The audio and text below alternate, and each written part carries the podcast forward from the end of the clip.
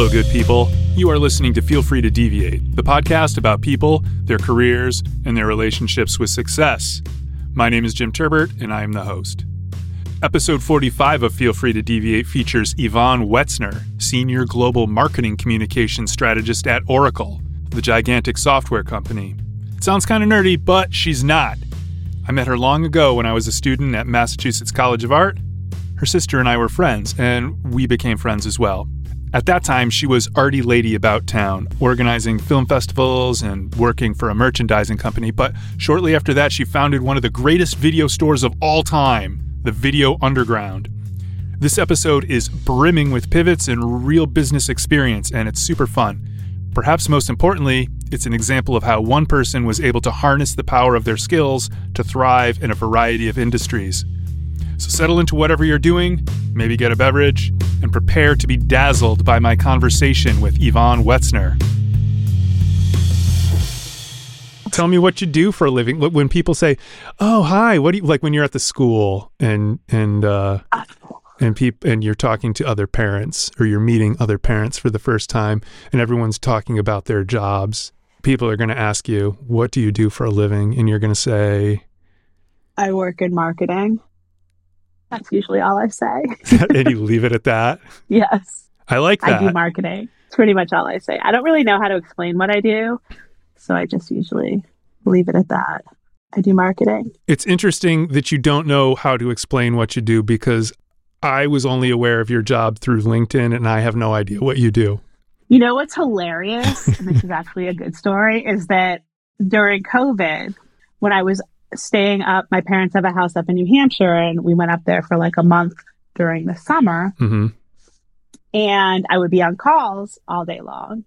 And my mother at one point said to me, I never understood what you do. And now I listen to you all day long in your meetings, and I have even less of an understanding of what you do. it's like, oh, it's good to know I'm an effective communicator. Excellent. Abstraction. Job well done.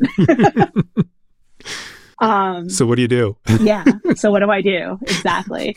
I work for um, a team at Oracle that basically provides flexible payment options for customers that helps them secure the IT solutions and services they need to keep their businesses running and successful. That's kind of the the short answer. But um, the team that I'm part of is called Oracle Financing, though we never, ever, ever say the F word, financing, because Okay. nobody likes to talk about financing, right? That's why it's flexible payment options Oh. and solutions.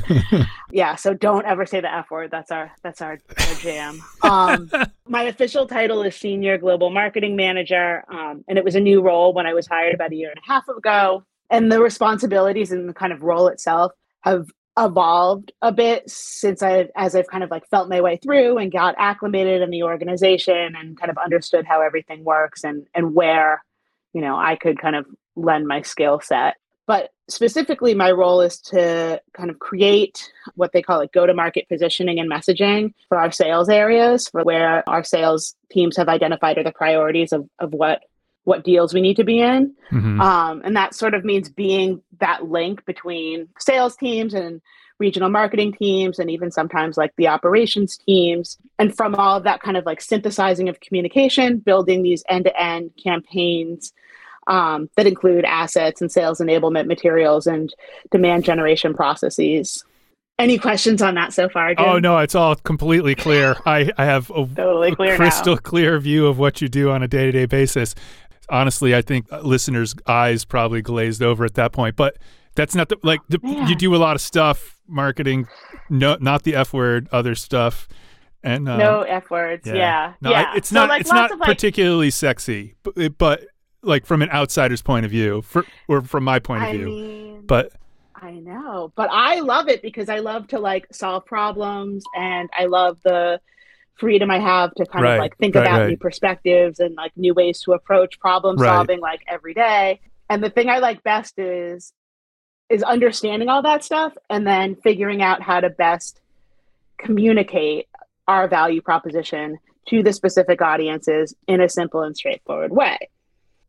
Now, having said all that, I'll bring it back to the video store because in a lot of ways it's really similar. And this is like your how do you go from video store to tech?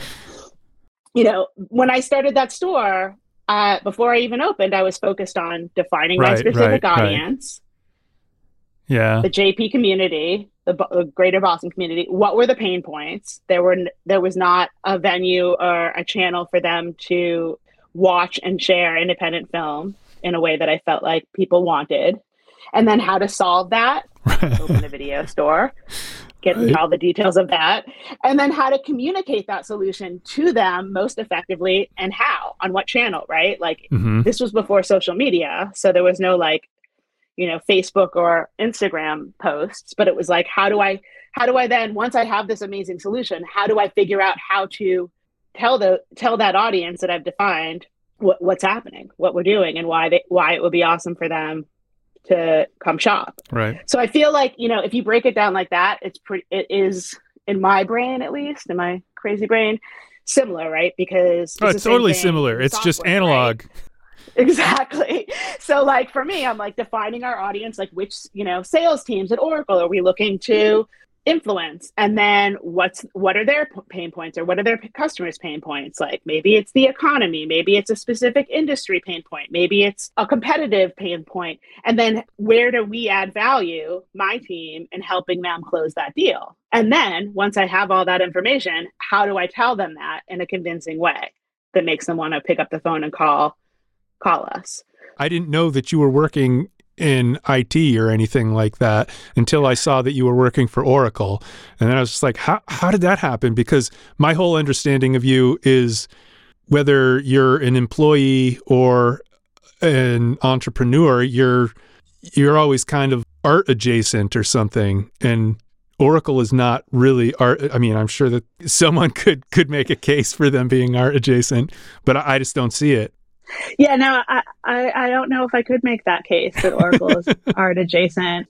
It's true. For a long time, I was worked in art adjacent. Like when I had the video store, that mm-hmm. was 10 years of my life where, and there was time before that when I was running film series and film festivals around exactly, you know, the Boston area for a good like seven years previous. I guess I can like back up and tell the story. I sometimes tell the story, my career story backwards, and sometimes I tell it forwards. And I got a lot of experience telling my career story when I was interviewing for jobs that have now become my my current role at Oracle. right. um, so really good at telling it. You know, before I had the video store, I actually I don't know if you know this, but I was a teacher and a family case manager. I did. So I went that. to school and studied sociology and elementary education. And in my early 20s, worked in education as a preschool and kindergarten teacher, and then went into family case management and was a case manager for a family shelter in Waltham, Massachusetts, and advocated for my clients to get employment and housing opportunities. Nice. Just kind of help everybody like organize their lives, which is kind of ridiculous when you're 23 trying to tell people how to organize their lives. But that wasn't a very long career. And then like my career became like a series of kind of like happy accidents, I guess. Um, a friend of mine in co- in college, I think she wasn't even a friend of mine. It was like a friend of a friend in college who happened to be living in Boston, had been working for this startup in in Fort Point, and she had the opportunity to go away to go abroad for a year with her boyfriend at the time, who's job was having, you know, hosting him, I think in Belgium or something. Mm-hmm. And so she needed basically, she was somehow she was looking for like a, like a one year like temp to fill her role. Like okay. her boss was like, you can go, but you need to find someone to take your place. So through a friend of a friend, I was connected with her. We met, seemed cool. Her job seemed all right. And I was like, all right, like I'll try this. And it was working for a startup in the I guess late '90s in Boston. It was a promotional merchandising company. Right, that's that, the one that I remember. Right. Yes, that focused on like the music industry and yeah. entertainment industry. It was like hip hop we artists and indie bands and stuff. Exactly. And we made like t-shirts and like yeah. glitter sunscreen and like tattoos yeah, and like cool. all these like ridiculous right we thought we were super cool we did all the merch for like newbury comics back in the day uh-huh. it was a cool job and so but what was really cool about that job was it gave me the opportunity to like explore different areas. So I started taking a lot of graphic design classes and moving more into the design front of that and having the opportunity to do that. And because it was a small startup, I think we started with like, it was like five of us, including my boss. It, and then it grew to probably around 15 or 20 people. Mm-hmm but it was really a great opportunity to kind of like play around and experiment and try new things and be curious and also to see how a business worked and how a business was run and the you know considerations you had to have if you were going to to manage a business.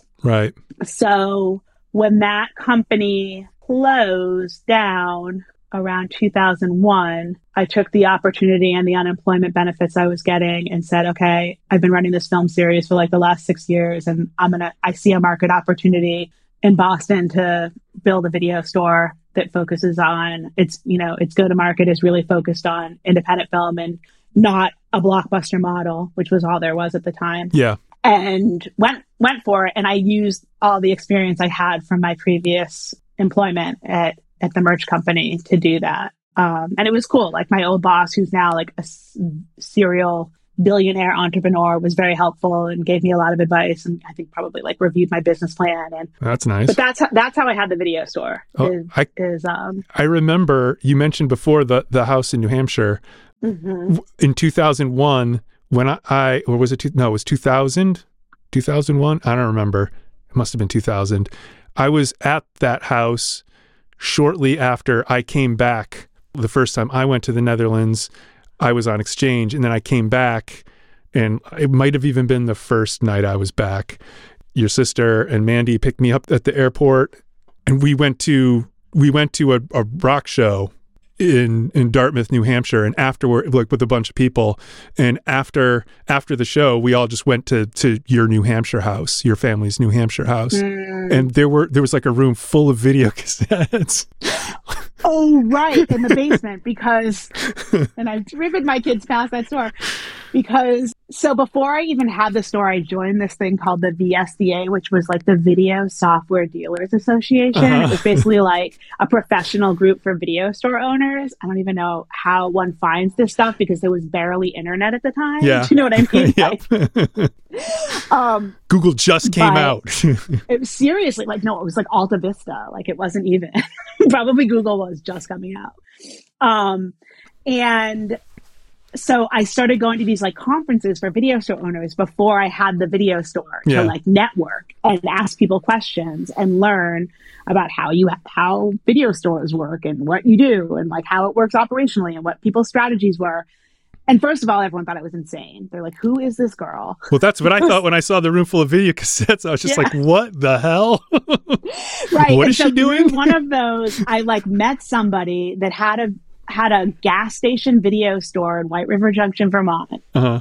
It was like at a, it was like a video, like a small video store that was like at like a ga- gas station rest stop in White River Junction, Vermont. And she was going out of business and she was like, come up. I'll give you like first dibs mm-hmm. and you can buy all the videos you want from me to start your inventory.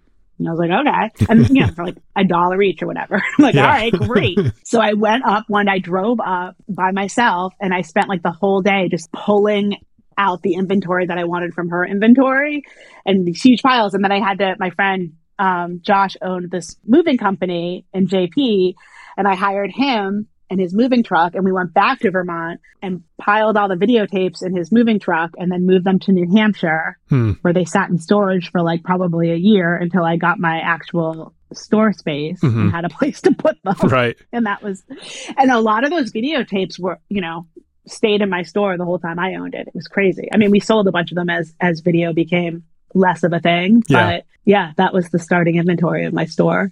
Yeah, it's awesome. Mm. But I remember thinking specifically, like, this is crazy. What is she doing? And then, like, the store opened and it was awesome. Yeah. Like, why, she, why does she have a bunch of videotapes in her store? This is weird. So I guess it worked out. I guess you knew something that I didn't. Yeah. But I mean, going like everybody at that VSDA, those, because we used to have like annual meetings or buy in, I don't know. I, people all thought I was crazy because, uh, first of all, it was almost all men, middle aged men. Right, that ran right. these video stores. And here I was, a woman, and I was young. And then I was coming in and saying that I wanted to build a business off of not new releases, basically. Yeah. Like everything but new releases. And they thought I was crazy because all of these people were trying to keep up with Blockbuster. Yeah.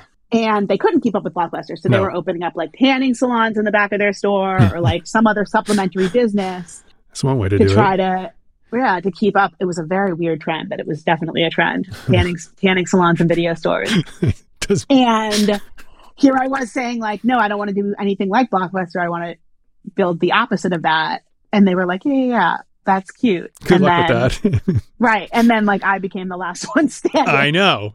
Which is crazy. I mean, the other thing that I actually found really interesting, especially looking back, besides just wanting to build a business model off of independent film, was this idea. It's called commingling of inventory. So we were talking about 2000 videotapes I took from this woman's store in Vermont. But then, you know, as we were, that was kind of like the big, that was the foundation for the inventory. And then I went through all the, you know, movie houses, all the catalogs and kind of like cherry picked all of the, you know, important films that I wanted to represent in the store. Mhm. That was like another, you know, thousand movies. But then we needed to have DVDs also, right? Yeah. Because we knew that I think I opened in 2002, like in J- JP, the neighborhood the store was in, Jamaica Plain was a slower to adopt new technology neighborhood than some communities. Mhm. So, you know, Netflix like hadn't really impacted at all, which was like, you know, mailing the the DVDs in the red Right, envelope. A lot like most of our customers and most of the population didn't have DVD players yet, but I knew that I couldn't invest too much money in videotapes because at some point those were going to become obsolete. Yeah. So I filled in the inventory with DVDs, but because I had such a, a thin inventory to start with, it didn't make sense for me to have a separate DVD sec- section from the VHS, which is what most stores were doing at the time. They had like a VHS side of the store and a DVD side of the store. hmm But because I was kind of layering both inventories on top of each other to come up with like one full inventory, I couldn't do that. So I just kind of like had to put the DVDs and the videos together. And that was called commingling. And that was very, very, very unusual. Oh. But it was the way that we pushed people and encouraged people to buy a DVD player, right? Because you're looking in the inventory and you own, you know, your A, B, C, D or whatever you're looking for, and you only see it in DVD Right. you have to go buy a DVD player. so that's my exciting inventory story. That's pretty. I don't. It's it's. Uh, uh, uh, the interesting thing about, I mean, starting the business is is is interesting, and and the the the the tumultuous time of the demise of the the VHS tape and and the video store industry in general is is interesting, but the fact that there's a name for the Right. commingling videotapes and Commingling DVDs video. together. I, I yeah, it just it just goes to show that there's a lot more that goes into pretty much everything than you really ever think about. What anyone who walked into the store never. Th- I'm sure that nobody who walked into the store, except for maybe another store owner, thought, "Oh, she's commingling." Well, that's and that's how I knew that it was totally weird, right? Because other store owners would be like, "What are you doing?" Like, I don't know. I just I don't have enough inventory. I'm putting everything together. Like it would be weird if I had like the tiniest DVD shelf, right? Like we have four DVDs. right like I'm just putting everything together um yeah but that's how i knew that it was weird and so that was another reason why they thought i was crazy Okay. um because they're like you just don't do that um and and so like but through that that professional network i did meet a couple ama- several really amazing inspirational video store owners and film aficionados all over the country particularly to in the new england area yeah, who were like who were my my complete mentors and amazing and then that's cool. just really awesome to connect with people all over the country that were doing similar things and and share ideas and share what was working and what wasn't and Right. you know again this was before social media facebook didn't come out for like years Mhm. i think at this point or at least i wasn't aware of it so this was this was um you know very organic communication of like calling people or seeing them in person no and i remember when we first when we first started a facebook page i actually was on a,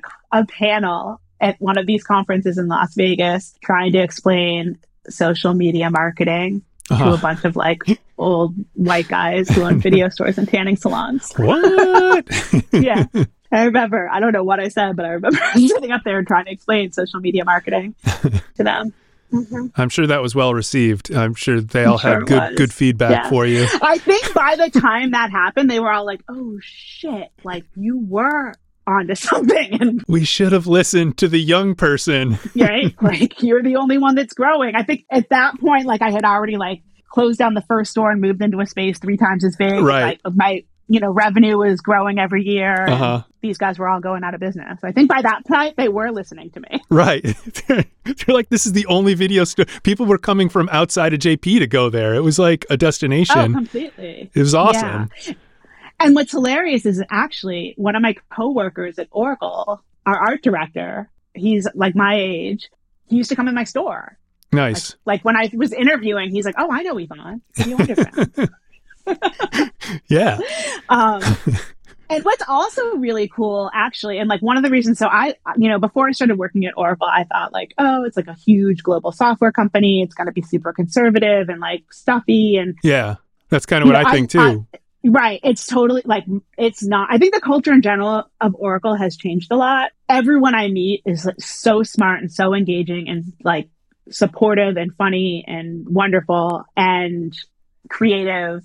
Oh, nice. It's a very, very like curious place where people just, you know, ask a lot of questions and, and get to, I don't know, do cool stuff. But one of the things about my team that I love is, is like I said, when I was interviewing for jobs and I interviewed for a long time when I was ready to make a change and I'll go back to, to my weird career path. But, um, but most places it, it was like a challenge to explain how did I go from like owning a video store to working in wine and spirits right, to that's... working in technology. right. and I was like, I had to really explain like how they were all connected and like how the skills, you know, what skills I gained and why I was qualified for mm-hmm. this role that I was applying for.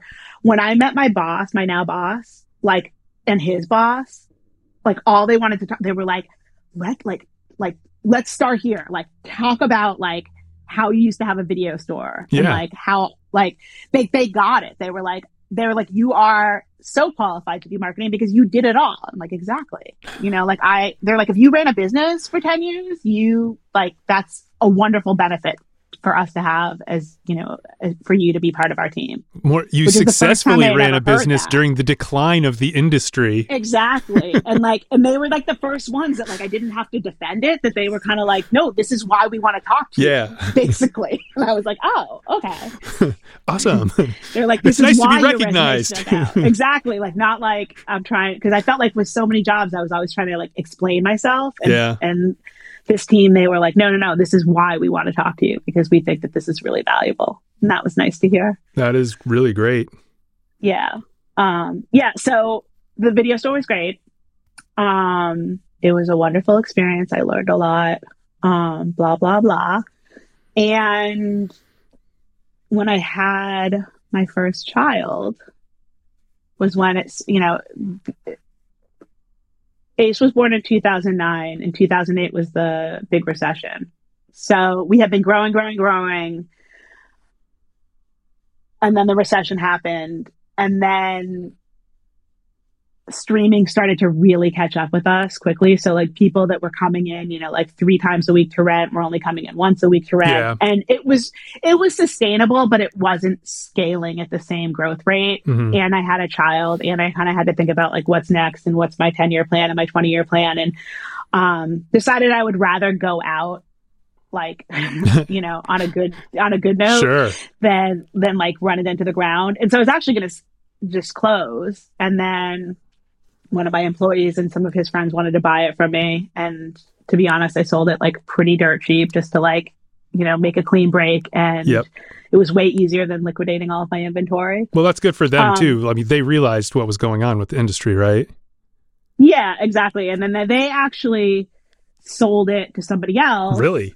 This guy, Kevin, and it is still around. He has moved it to a different neighborhood in JP. Oh, to Egleston Square. It is still around. It is the last video store in Boston. no way. crazy. That is Yep, crazy. it's crazy. And I actually reached out to him um, in the last year, and I was like, I don't. I'm like, I don't know if you know me. Like, I started this store, and just wanted to let you know it's 20 years old, which is bananas to me. it really is. Um, and actually, Ace, my child, went to go visit it with a photo class this summer. nice. And so I've never even been into the to his store. And I guess it's like it's like like you know a cafe and bakery and video store and they have a screening room. It's uh, mul- multiple businesses happening there.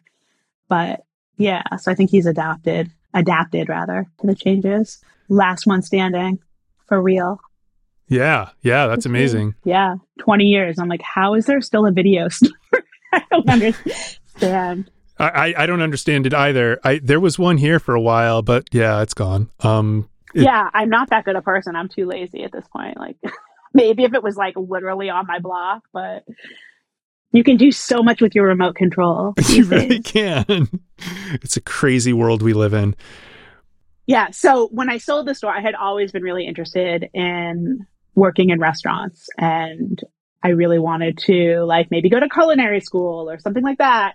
But I had this little kid and was like this, you know, working in restaurants is probably not a great idea with my life as it was. So I thought, hey, I'm going to go take some wine and spirits classes and see if I can get into the wine and spirits industry and like kind of work rest- restaurant adjacent. Yeah. That way. So I did a couple certifications. I ended up getting an advanced certification in wine and spirits. And actually in that class was connected with somebody his family owned one of the uh, major distributors in Massachusetts or in the New England area. So ended up working in wine and spirits for about four years. Right. I remember um, that thinking, well, how did this happen? Yeah, that's how that happened. That happened is me working my ass off to do these certifications, which were really intense. Like I couldn't do them now. And the thing that's crazy about wine particularly is it's like just such a constant learning path and you can just always learn so much more. But like the advanced one was hard. Like I definitely, you know, part of the exam was written and part of it was blind tastings and you had to do several blind tastings and you had to nail them and just picture like somebody pouring you a glass of white or red wine and you have to not only say like what varietals they are but what region it's from what country it's from like yeah. do tasting notes and like nail it and i can't believe i was able to do that but i did it which is insane to me because i couldn't do that now. It is i think it's insane too but yeah. And really nerve-wracking. Oh my gosh i i was so scared for that exam. But it was cool. And so i ended up working for a company called ms walker and kind of fell into more brand development and, and product marketing there. So it was a really interesting opportunity to build wine and spirit brands kind of from the composition up, I guess, production to market. And it was really cool. Then I had a second kid and wanted to, what's the word? I wanted to have a job that allowed me a little bit more work life flexibility. Okay. If That's that's a thing. That is a thing. It's very popular. Yeah, that is a thing. Yes, exactly. So again, funny coincidence, like kind of back to like the promo merch days. Actually, it's really connected. So my boss from 360 Merch, should I say his name? If you don't think he'd mind, it's fine. I don't think he'd mind. All right, cool. Dave Balter. Dave Balter went on to basically like create influencer marketing. well, someone had to do it. After the merch company closed and I went to open a little video store, should have gone to work with him, like some of my other coworkers at this company mm. called BzzAgent, which was basically the first word of mouth marketing agency, which became influencer marketing, which he then sold to dunnhumby for some insane amount of money. Good for him. And then, yeah, exactly. So, and then went on to found several other very exciting companies. And right now he's working in cryptocurrency. Mixed, yeah. mixed for him, I guess. I don't know. I don't know. Depending on how much of his money's in that, it. but I don't understand. So his ex-wife was working for this company called Aspera, this software company, this German software company. And I think on Facebook or something, Beth had written something like, Is anybody interested in this job? Like my job, because I'm leaving. And my job is, you know, working in marketing and doing social media marketing and producing campaigns. And I was kind of like, Oh, and writing. I think writing was mentioned. And I, like I kind of said at the beginning, I'm I, think I am a really strong writer. I've always been a strong writer. I've yeah. really liked writing and to have a job where writing is a, a big piece of my work was pretty exciting. Nice. So I was like, oh, that sounds interesting. But it's software. Yeah. It's a German software company. How do you write about like, German software? Right. Like I don't know anything about that.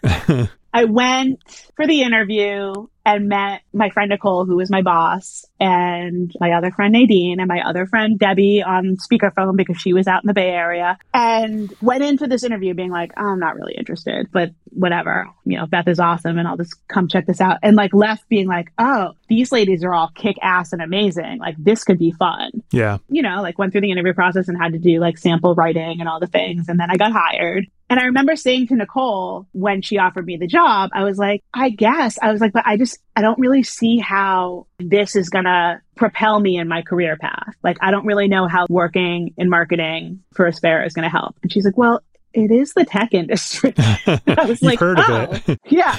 She's like, there's, well, it is high tech. I'm like, I guess. And I was like, all right, I'll try it. Like, whatever.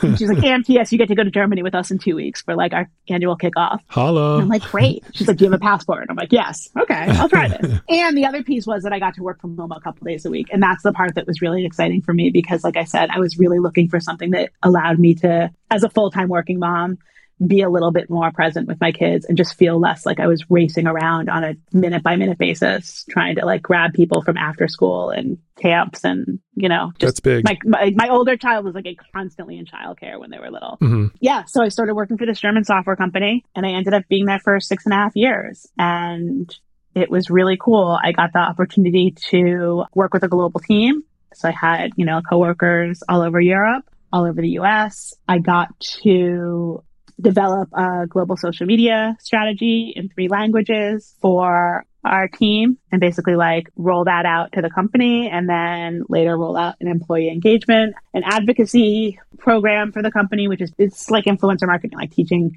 teaching people how to network and social sell on linkedin. I got to create a very successful blog in three languages Well, and got pretty involved in SEO. And that became like one of our driving traffic sources for the website. And then the other piece was I got to learn all about demand generation and how to focus digital campaigns on, on lead generation for our different sales teams. So it was really cool. And I got to be mentored by my friend Debbie, who's an amazing technical writer and really taught me about how to approach these like very highly technical content subjects in a way that was like using simple words and simple language and making things approachable and engaging and understandable for your audiences and really like just taught me the foundations of product marketing. It was awesome. And I learned so much. And I, ne- again, like you, I never thought that I would work in technology, right. but it was really fun. And it was really, it's been, it was really great to have a job where I got to write so much and work with people all over the world, particularly my kick ass team of ladies was amazing and really inspirational and supportive. And I think we all learned from each other so much and just learned about how to be a freaking solid team of marketing leaders. It was great. Then that company was owned by a parent company and the parent company rolled up all its subsidiaries like into one giant company. Uh, the culture changed. The leadership became pretty inept the workplace became really, really toxic from like the leadership level. And so that's when I started looking for work, maybe at the beginning of the pandemic, I think in like 2020. Yeah. And it was a long road to get to Oracle. Like it was really humbling and hard. I don't think I've ever faced so much rejection in my entire adult life of either like not making it very far in an interview process or making it to like the final three and then like like continuously like getting rejected at the final three. Yeah. That happened several times. And I don't know when the last time you've applied for jobs are, and I don't know what if it's different in the States, but Uh, um now like in my, like I had to like create like research projects and presentations and present to like executive boards like all like it was like month long processes and put so much time and effort and work into things i'm like this is it was crazy and i think definitely i did at least three different no four different like huge projects for these these applications and That is insane. presentations it's insane. My parents were mad. They were like, "They're getting free work." yeah, out of you. exactly. Is And, and I'm sure that that happens here. I've been, I've actually been out of work for a while, so I've applied for a lot of things, but clearly, clearly I'm not applying for the same jobs that you are. but you know the rejection. Yeah. It's the worst, especially when you go in thinking I'm a no brainer. Of course they're going to hire me. And then you're like, oh no. And then the next one doesn't. And then the next one doesn't. And you're just Yeah. like, what's going on? This is crazy. I really think like so much of it, and like I, I was, I was interviewing for almost a year, maybe a year. That really, when it clicked, was like when I kind of like pivoted how I presented myself and, and like played the game a little bit differently. And I think that that made a big difference. And I was lucky to have like in all that rejection, a couple really smart young HR people, like, you know, the people that were doing the hiring, the talent recruiters, like for these companies. And a couple of them, though young, like gave me some really hard to hear, but like good advice Yeah. that helped me improve how I interviewed, how I presented myself, how I talked about myself. And like that feedback, though hard to hear, I think was really, really critical in me figuring out kind of like how to sell myself. What, just give me one thing. sense. Give me one thing. I mean, one was like ironically like about being like a clear communicator Yeah. verbally, which again, I, I started out by saying like I'm not, like I'm much better at writing things, but like getting to the point really fast, and which is all stuff I do in my writing. Yeah. Basically, like when I would interview, I would have one monitor where I had like all like basically like a script written out for myself that I refined and refined and refined. So when someone would say like, "Tell me about yourself," I would be able to like boom, boom, boom, boom, boom, like just hit all hit all the high points, right? Yep. And would and had interviewed enough to anticipate like the type of questions they would ask me, like, "Tell me about your go to market approach," or like, "Tell me about a time when blah blah blah happened," or whatever. And I had kind of stories, and I think that was another thing is having stories Right. As your answers is really good. All it's storytelling. You're storytelling about yourself. Having it all cashed up. And then may, the more that you can prepare and have those stories ready to go and know how to fit like what story into what question to make the answer engaging. Yep. I don't know. It's hard. One thing that the pandemic taught me is that I am such an introvert and it's so hard for me to like push myself to be outgoing. And I think, you know, when I had my own business, I had, I just pushed myself all the time to just pretend to be a different person than I am. Ugh, it's Like, exhausting. a- and it's exhausting and interviewing was exhausting Yeah. you just have to be like psyched all the time and like you know engaging and Indeed. funny and yeah but yeah interviewing sucks It's yeah, it's definitely the worst. But it's better than getting just getting straight up getting a rejection letter immediately. or just not getting anything Or not Getting getting anything. I guess that's the worst. definitely happens but it's funny so like my i started interviewing for oracle and i applied like on i think i had just gotten like to like the end of another situation and been rejected and i was super just down i just like fired off a bunch of resumes and one of them was for this job at oracle that was like in august and i think i maybe interviewed with my now boss at the be- at the end of august beginning of september I wasn't hired till November. So it was like a four month process. And Hmm. in that time, I thought I was getting another job and I really wasn't even that interested. So maybe it's, I think I actually, my biggest advice is that I found looking for a job a lot like dating. And my friend Debbie, who was like my mentor in product marketing, is a pro at dating. She's so good at it. Okay. And I was always horrible at dating because I was always just like be too honest and like be too needy and be too desperate.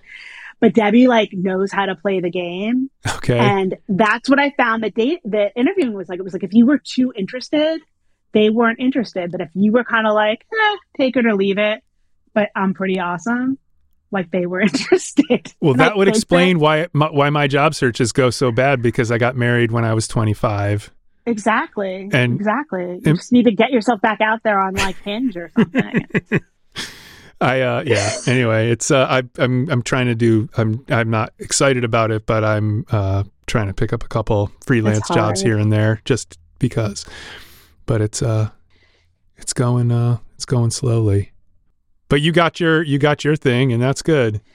Yeah. But what was funny is right before I got hired, when they were still like, like one interview, another interview, another, I'm like, do I have to do a project? And he's like, should you do a project? I was like, no, I don't want to do any more projects. I'm good. so I actually, ironically, did not have to do any projects for the role that I ended up getting. Excellent.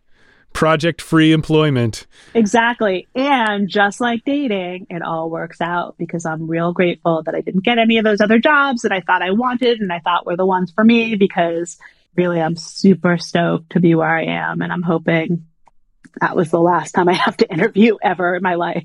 And this is going to be something that has longevity and growth opportunities. And It sound I mean, it sounds like it would be. It's a freaking ginormous company and I they're Mhm. not going anywhere. They're like Nope. the first database company, right? yes, Like Yeah. lit, like that's kind of the first, right? Yeah, they're the first database company, and they are. Our cloud game is was kind of like last to market, but is kicking butt. Yeah. and that's a lot of what I work on is OCI, the Oracle Cloud Infrastructure. It's really I don't know. It's weird. It's weird that I work in tech. I also really enjoy writing about things that I don't understand. I find that like a hilarious. It's a challenge. well, my pre- the company I worked for, the German company, the software we created was software asset management, which you're like, what the hell is that? Exactly. It is software that we sell to companies to help them manage all the software they own. it's like a friggin' racket. Yeah, so, for real.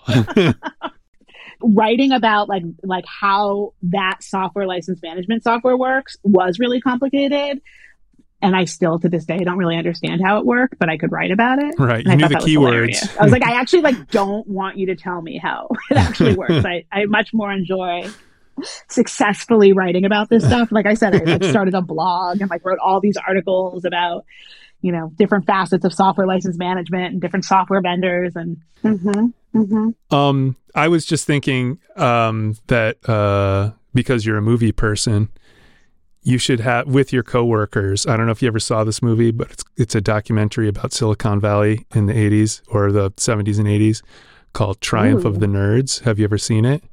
No, but I'm going to write it down. Oh my god, you got to see it and you have to you have to watch it with with people from Oracle because Okay. One of the highlights of this film. There are lots of great things in it, but one of the highlights of this film is Larry Ellison, founder of Oracle. oh, I know who he is. in a hot tub.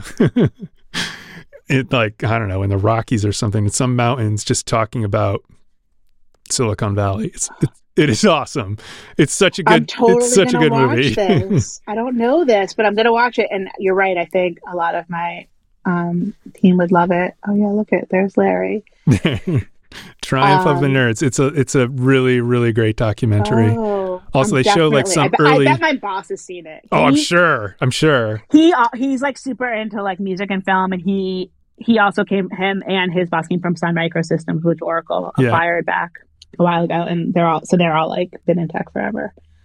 Yeah, um, old school, old oh, school very dudes. cool. Oh, it's a PBS. Dude, it is so good. It was a PBS produced thing. All right, cool. They show all these crazy old like Microsoft ads and stuff, and like or anti-Microsoft ads from from Apple oh or whatever. It's like I'm uh, totally gonna watch. Yeah, it's really like cool. Even tonight. Oh, thank you. You can and combine the wine and spirits with the films and with the Oracle, and get it all together and have a movie night with your employer and your your yes. your colleagues. That sounds amazing. I think it would be good. I mean, I would love to go. My, yeah, I'll let you know. We'll we'll zoom you in. All right, good. My, um, I'm so excited to watch this. Yeah, yeah, no, you got to. But you also have to tell me the inevitable question that I already mentioned to you. Do you feel successful, what Evonne? do I do? Oh. oh no, that was the other. We already dealt with that one. do you feel successful? Um, I think so. I mean, I think what I feel successful in is that as I'm as I've grown up, I've kind of continuously developed my skill set and feel more comfortable and confident in my abilities. I think I and lots of people are always going to feel like they're faking it through. Sure. Like I felt like that when I had my store, you know, but I think like everybody feels like that. Everybody it's, does. You know, everybody except when I actually had lunch with my boss last week, we were talking about someone, I think someone's sister in law is like a federal judge or some. Yeah. Yeah. No, there are a lot of middle aged dudes. There are a lot of middle aged dudes who believe that they aren't faking it and they do know right. everything, but well, it's just not woman. the case. Right. She was a woman, but like, anyways, my boss said, he's like, well, that's a grown up job. I was like, it is. Like, exactly. you can't fake that. If you're a federal judge, like, can you imagine being like, I don't really know what I'm doing, but like, here's my decision. Like I feel like, you know, I work in marketing. Like Yeah, but you're like never, senior marketer, blah blah blah. Like that's that's right. an adult job. There's, there's, never there's never like it's not life or death. Do you know what yeah, I mean? Yeah, like yeah. there's never anything like even when like emergencies come up at work and fire drills, like it's just like it's only marketing. Like we always used to say that at my old like like it's only marketing, guys. Like it's just you know. Right, but you could say that about anything, though. I'm just like, yeah. I guess, still. but not if you're like a doctor, like yeah. Death Right. row lawyer. I mean, like, I don't know. Like, it's not, I think it's just, it's, you know, it's important and it's money and these are like big companies. Yeah, and yeah, yeah. Yes, I work my ass off, but Yes. like, but yes. So you I got to put it in like perspective, of faking it. course. It make I I, I hear you, but it's still an Yeah. adult job. Like all the things you're It talking a- about. I guess. there are a lot of But, like, acronyms to learn, and there are a lot of so many acronyms. oh, it's a joke. Like it was like, is there an acronym for that? Like every company, like I'm like, I don't understand. We were trying to name some tool the other day, oh boy. and my coworker was like, well, like it could be this or it could be that, and everything was like pricing tool today, like TPT. Like that's not what it was, but you know stuff like yeah, that, yeah, right? yeah. And I'm like. I just have a question. I was like, don't take this the wrong way. I'm like, do we have to name it so it can be an acronym? I'm like, can we just call it like the pricing tool? Like, like does it have to also equate to? Revolutionary. or like does it have to be like a fancy name? Because I can tell you that no one that uses it is going to refer to it by that fancy name. I think often marketers, particularly, like get way too into like the creative and like yes, marketing's a creative field, but like there's certain times where it's like. You can give it a fancy name, but only you're going to be calling it that fancy name. Like Yeah. people that are using it just want it for what it is, right? Sure. And so I think that's that's always something to keep in mind. But yeah, do I feel successful? I do, I guess, in that you know I can support my family Yeah, pretty much, and that's good. I like what I do, and I get like I said, like have you know over the years learned how to make the things that I never even thought about when I was you know in my twenties, like writing as something that would be a career, figuring out how to how to use the things I like to do and the skills that I have to to do work. But I think the most important thing, like honestly, and I know it sounds dumb, but like I don't think I would still be in tech if I didn't work with such awesome people when I first started at Aspera. Yeah. It's like who you work with that makes it cool and interesting and gives you opportunities to like learn and be creative and be curious and all that stuff. If you work with toxic people and nothing's going to be successful. So I think it's really all about the people. I think I could work in any industry and as long as I work with cool people.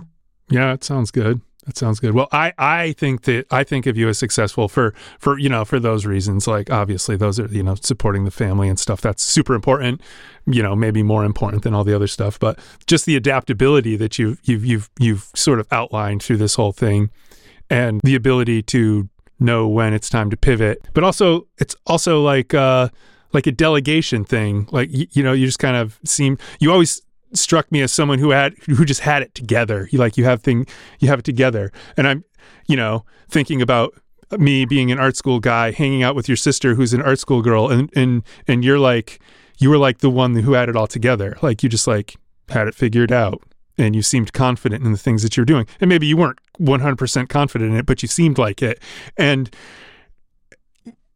you know, like if you couldn't do something, you'd ask someone to do it for you or help you with it or show you how. Y- you seem to like just get things done. And I, I think that that's a good quality and a good trait.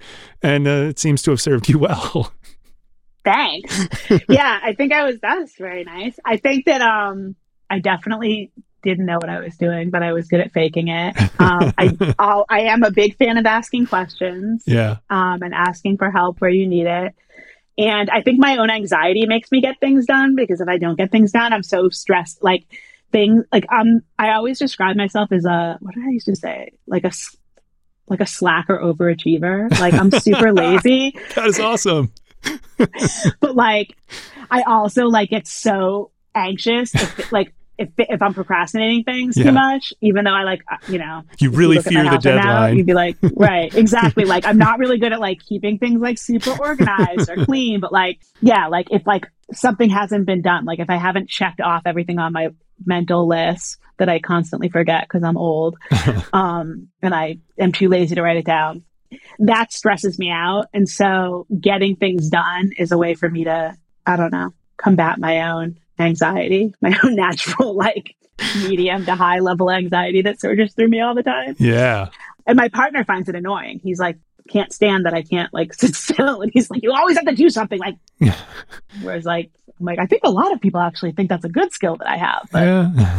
like, Well, yeah, I mean, it's also What nice else? to hang, just chill out for a while, but you know, yeah, exactly. I'm always, but I think that's also just like a mom thing. Like, like I- almost it- every yeah. mom I know is like that, right? Like, it's right. like you want to just like hang out on the weekends and like read your book, but you feel guilty and you're like, there's like 17 other things I should be doing right now.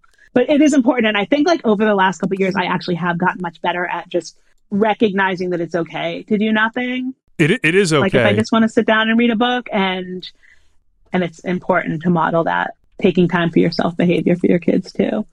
I think the hard thing for me is like in one way it's it's because I work at 100% from home now that um it's a great gift to be able to, you know, a not waste like 2 plus hours a day commuting back and forth anywhere and be racing around and all that other stuff, but you know, to be around my kids more and to be more flexible if somebody's you know sick, it's no big deal. They can stay home. There's like childcare, Right. all the things That's convenient. but it's it's so convenient. But on the other hand, I'm like always working. I'm always checking an email or writing a message, and because my team is all over the place.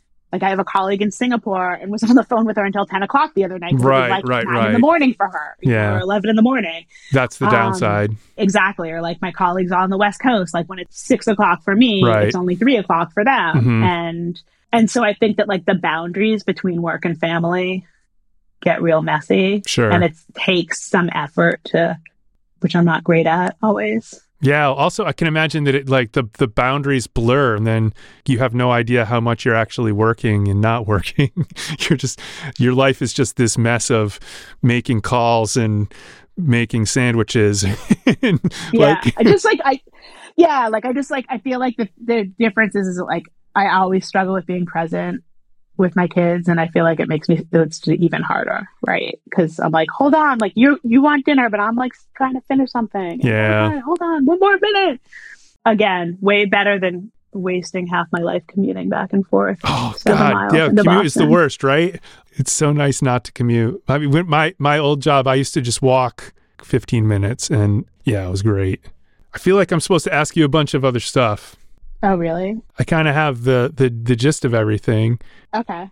Is there something that you need to communicate? Um I love my cat. Yeah. My Well- cat's sitting next to me this whole time. What is the cat's name? Pistachio Rose. Pistachio Rose. Um, it's so we're going away for a few days. Nice. It's almost February vacation here, and we're all such crazy cat people that actually last night Derek and I might have ordered on Amazon like a nanny cam, but for cats. So it's a camera, but also a two-way audio, so we can talk to her through it, Aw. and it has an app. You fill it up with treats, and you press a button allegedly on your phone from Florida, and it'll shoot a treat to her really? out of the thing, which we think is completely going to blow her mind. Probably. It's coming tomorrow. It's a cat cam treat giving. Well, you do work in the tech industry, so it makes I sense mean, that he was the one that that. came up with this. Yeah, I don't, I don't even know because we can see her, but we're like, but she needs to see us. Like how, like how can we figure this out? Should we get her a phone? like, like, I was like, ah, the treats will be good enough. I know. I was like, what? I'm like, like, could we hook it up to the TV so she could like see our faces? Like, Yeah. how does this work? Yeah, we're that crazy. Can I ask you what have you been doing for work and what kind of jobs are you looking for? I used to work for a, a company that makes website software, making uh, support material for them, doing all their support work and most of their um, communication. And it's still around, but everyone got laid off, and now it's just that one guy. Yeah, I, I lost my job, and I thought, oh, I mean, I can do all these things, but I'm sort of like this jack of all trades.